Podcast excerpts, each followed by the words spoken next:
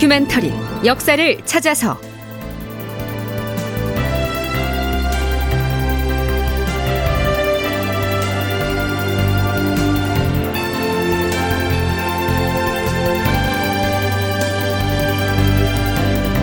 제 1100편. 죄 없는 의주 부윤의 목을 베라니. 극본 이상락 연출 조정현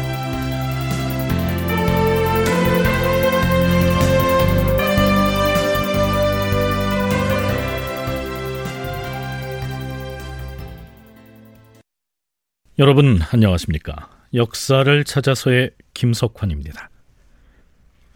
광해군 10년 2월 조선과 명나라의 국경 지역인 압록강변에 경계 초소를 설치하는 문제를 두고 조선군과 명나라의 요동군 사이에 분쟁이 일어났다 하는 내용은 지난 시간에 잠깐 언급을 했었죠. 서강대 계승범 교수가 저술한 조선시대 해외 파병과 한중 문제라는 저서에는 이 사건의 발단 배경이 이렇게 요약돼 있습니다.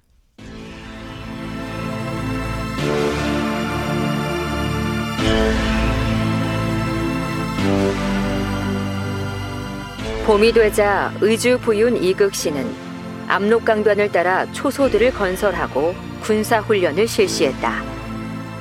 초소를 설치한 것은 조정의 명령에 따른 것이었고 군사훈련은 매년 봄과 가을에 실시하는 정규 훈련이었다. 그런데 며칠 후 후금의 세력 확대에 위협을 느끼던 인근의 요동 주민들은 이 광경에 놀라서 대피 소동을 일으켰으며 요동군 사령부에서는 조선의 의도를 의심하고서 의주와 마주 보이는 압록강 북단의 진강 유역에 성을 쌓을 준비를 시작했다.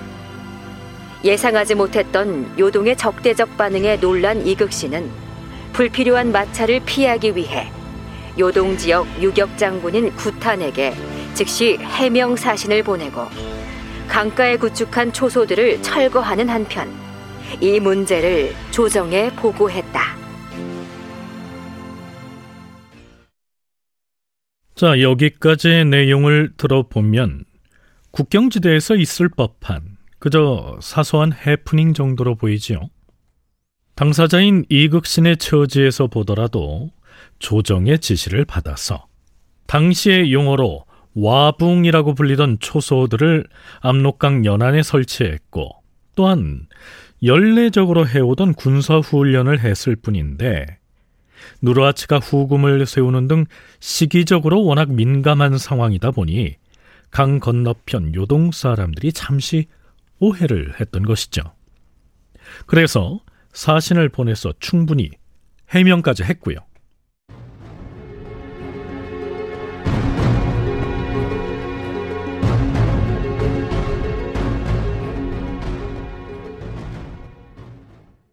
자, 그런데요. 의주 부윤 이극신이 그 전말을 조정에 보고하자 사소해 보이던 그 문제가 예상 외로 큰 파장을 일으킵니다. 지난 시간에 승정원에서 광해군에게 이극신을 처벌해야 한다고 주청했다는 언급을 했었는데요. 이런 얘기입니다. 전하, 신들이 의주 부윤 이극신이 올린 장계를 보았사온데 거기엔 묵과할 수 없는 내용이 나타나 있사옵니다. 음, 이극신의 장계는 과인도 꼼꼼히 읽어봤는데 무엇이 문제라는 것인가? 이극신은 장계에서 표현하기를 전하, 요동 군문의 유격 장군인 구타는 우리가 설치한 초소들을 보고 깜짝 놀라며 이상하게 생각했다고 전해왔사옵니다. 그래서 신은 다른 의도가 없노라고 해명을 했사오며 이렇게 적고 있사옵니다. 전하, 어찌 중국 사람들이 소동을 일으켰다는 소식을 듣고도 이렇듯 별일 아닌 것처럼 가벼이 기술할 수가 있다는 말씀이옵니까? 더구나 이 문제는 우리가 상국으로 섬기는 중국에 관계되는 일이므로 비변사에서도 즉각 전하께 그 계책을 아뢰었어야 마땅하온데 문서가 비변사에 내려간 지 한참이 지난 뒤에야 고하였으니 비변사의 담당 당상관을 잡아다 추고하시옵소서.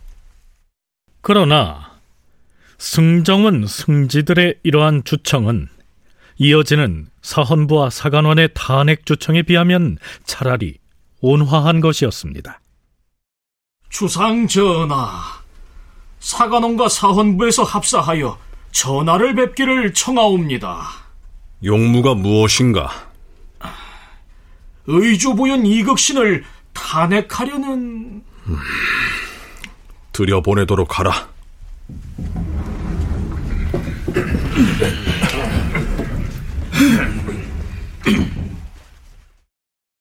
2월 12일 사헌부와 사관원의 간관들이 편전으로 들어와서 의주 부윤 이극신의 탄핵을 주청하는데요.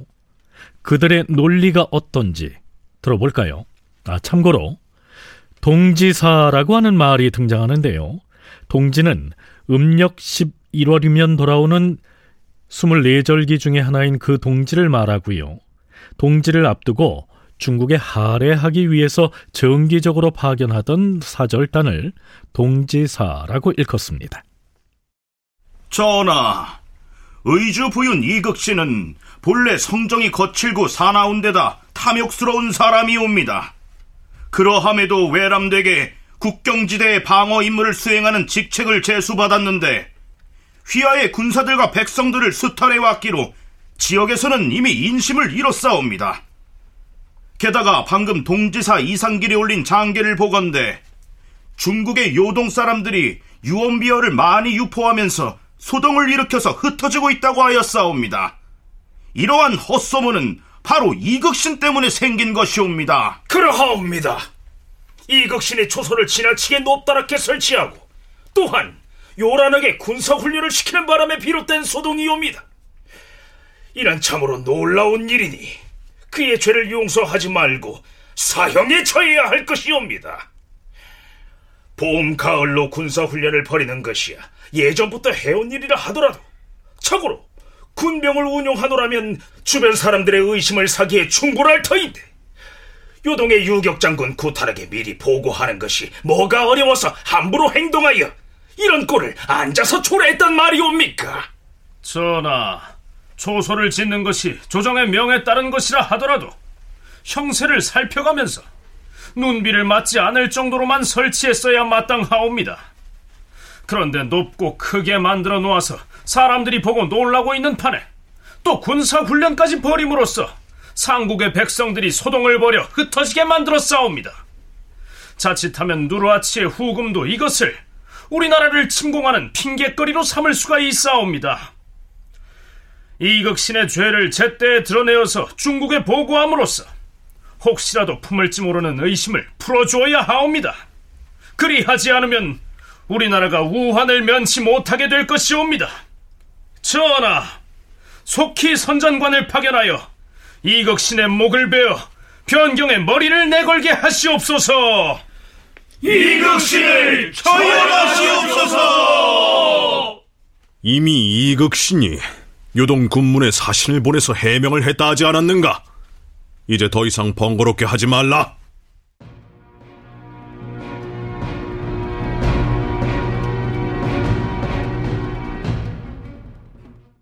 광해군으로서는 별스럽지도 않은 일에 간관들이 과하게 시비를 걸고 나선다고 생각했던 것 같습니다.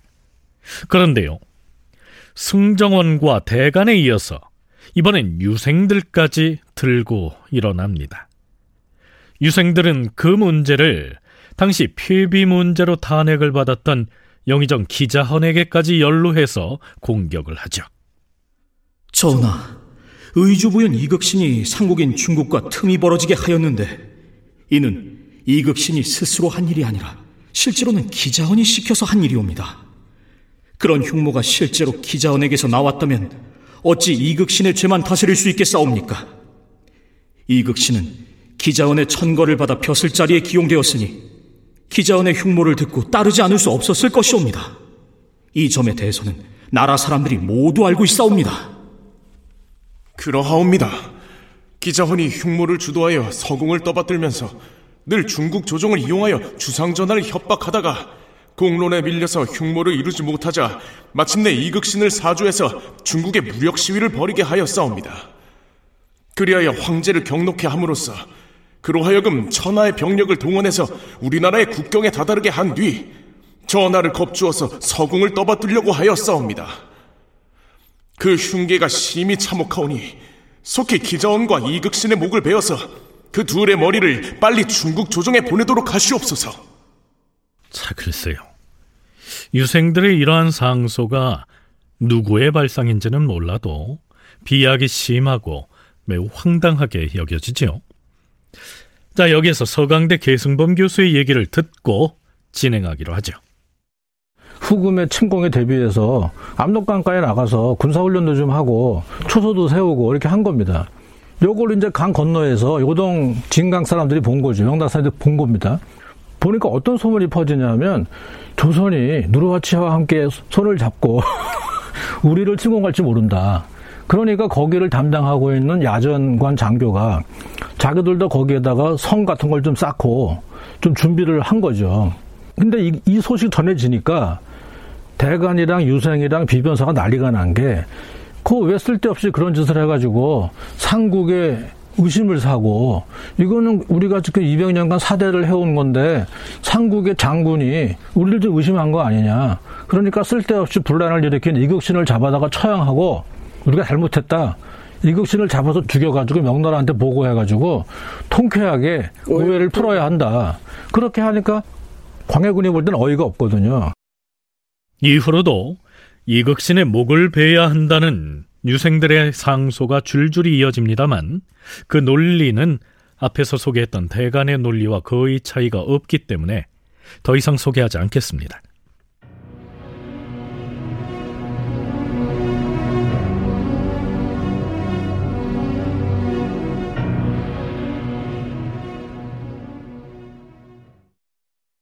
자, 이렇듯 소란이 가시기는커녕 점점 더 확대될 기미가 보이자 광해군으로서도 뭔가 조치를 취해야 했겠지요. 광해군은 비변사의 비밀 제의를 받아들여서 요동에 사람을 보내기로 결정합니다.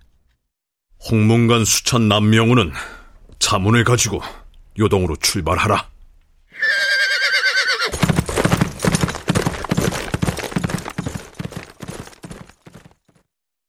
2월 16일 국왕의 자문을 가지고 가는 관원으로 홍문관 수찬 남명우를 차출하라고 전교하였다. 이극신이 요동의 유격장군 구탄을 경로하게 만들었기 때문에 요동의 각 관하에 공문을 보내서 해명하려는 것이었다.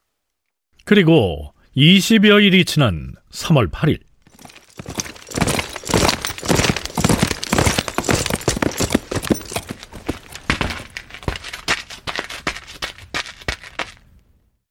요동에 갔던 남명우가 명나라의 요동도사인 유격장군 구탄의 자문을 가지고 돌아옵니다.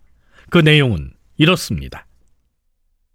요동 유격장군 도지휘사인 본인은 그동안 억울하게 모함을 당했다고 여겼었는데 이번 조선 국왕의 자문으로 인하여 모든 의혹이 통쾌하게 해명되었기에 알려드립니다. 자, 유격 장군 구탄이 보낸 자문의 서문이 매우 호의적이지요. 계속 들어보시겠습니다. 조선 국왕의 자문을 살펴보건대 근래 요동에서 일어난 소동은 본디 어리석은 백성들의 유언비어와 관계된 것이었습니다. 우리 요동 관하에서 의주 부윤에게 해명을 요구하는 공문을 보냈고 그 뒤에 의주 부윤 이극신이 우리가 보낸 내용을 준수하여 즉각 조서를 철거하고 훈련 중이던 병마를 철수시켜 돌아갔습니다. 우리는 그 사실을 상관인 포정에게 보고하였습니다. 경솔하게 행동한 잘못이 이극신에게 있었지만 이후로는 조선에서 우리의 방침을 충성스럽게 따르고 시정하였으므로 상부에서도 그 정황을 낱낱이 알고 있습니다. 지금 조선에서 보내온 자문의 내용을 요동의 각 관하에 보고해서 알리려고 있습니다. 자, 그런데요. 의주 부윤이 압록강 연안에 초소 설치하는 것을 보곤 자신들도 그 맞은편에 성을 쌓는 공사를 시작했었는데요. 그건 어떻게 하겠다는 것일까요? 구타는 이렇게 덧붙이고 있습니다. 그리고 우리가 축성을 한 사안은 5년 전에 이미 성이 너무 작아서 몰려드는 백성들을 수용할 수가 없으니 확장 공사를 했으면 좋겠다고 상부에 건의를 하여 허락을 받았기에 공사를 벌이는 것이지 귀국 때문에 하는 일이 아닙니다. 압록강 맞은편에 성을 쌓는 일은 조선 측에서 초소 설치하고 군사 훈련을 했기 때문이 아니니까 축성 문제는 개의치 말라는 것이죠. 자, 이제 의주 부윤의 초소 설치와 군사 훈련으로 촉발된 압록강 연안의 갈등 문제는 해결된 것처럼 보이는데요. 하지만 조선 조정 내부에서는 그것으로 끝이 아니었습니다. 4월 2일 편전에서 열린 비변사 당상관 회의. 전하, 명나라 조정에서 파견 나온 순한 어사는 요동 사람들 사이에 퍼진 유언 비어에 대해 그것을 제대로 단속하고 엄금하지 못한 책임을 우리 조선에 전가하지 않고 요동의 관리들에게 돌렸으니 그 뜻이 매우 훌륭하옵니다. 그리고 축성과 관련하여서는 비록 성을 쌓는 일을 중지하겠다는 결정적인 말은 하지 않았으나 일단 미뤘다가 내년에 공사를 시작할 것이라고 하였으니 결국 우리나라의 청을 들어주어서 잠시나마 공사를 정지시킨 것이옵니다. 사정이 그러하니. 자, 그런데요. 뜻밖에도 이번엔 광해군이 요동에서 보낸 자문을 액면 그대로 받아들일 수 없다고 선언합니다.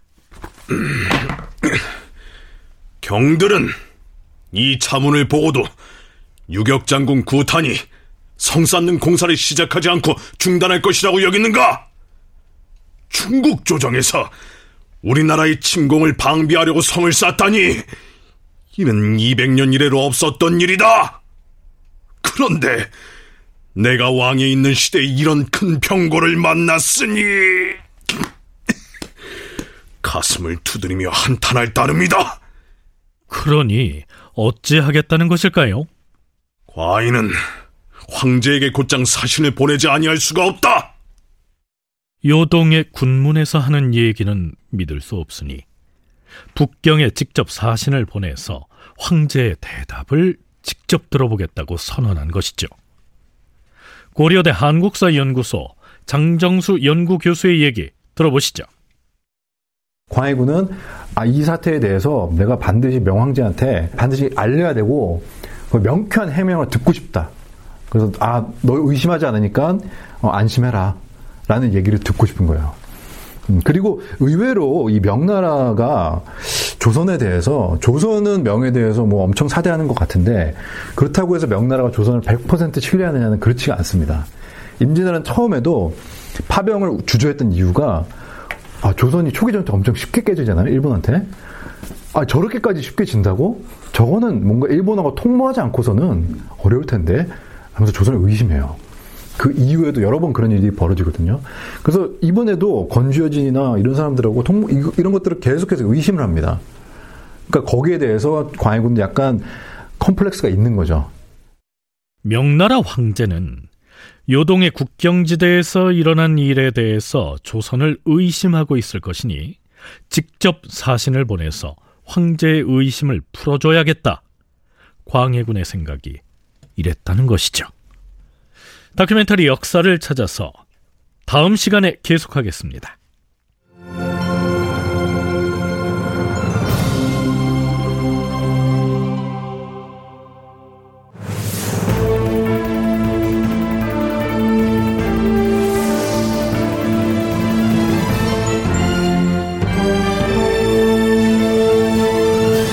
다큐멘터리 역사를 찾아서 제 1100편 죄 없는 의주 부윤의 목을 베라니 이상락 극본 조정현 연출로 보내드렸습니다.